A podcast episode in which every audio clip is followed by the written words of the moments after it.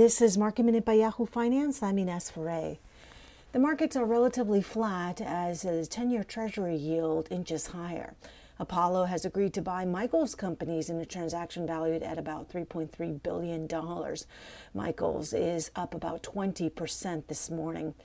Lyft shares have jumped in pre market and during the early morning session after Wall Street analysts have said the ride sharing company may see demand rebound strongly in the second half of 2021. This is after Lyft forecast a smaller than expected loss for the first quarter.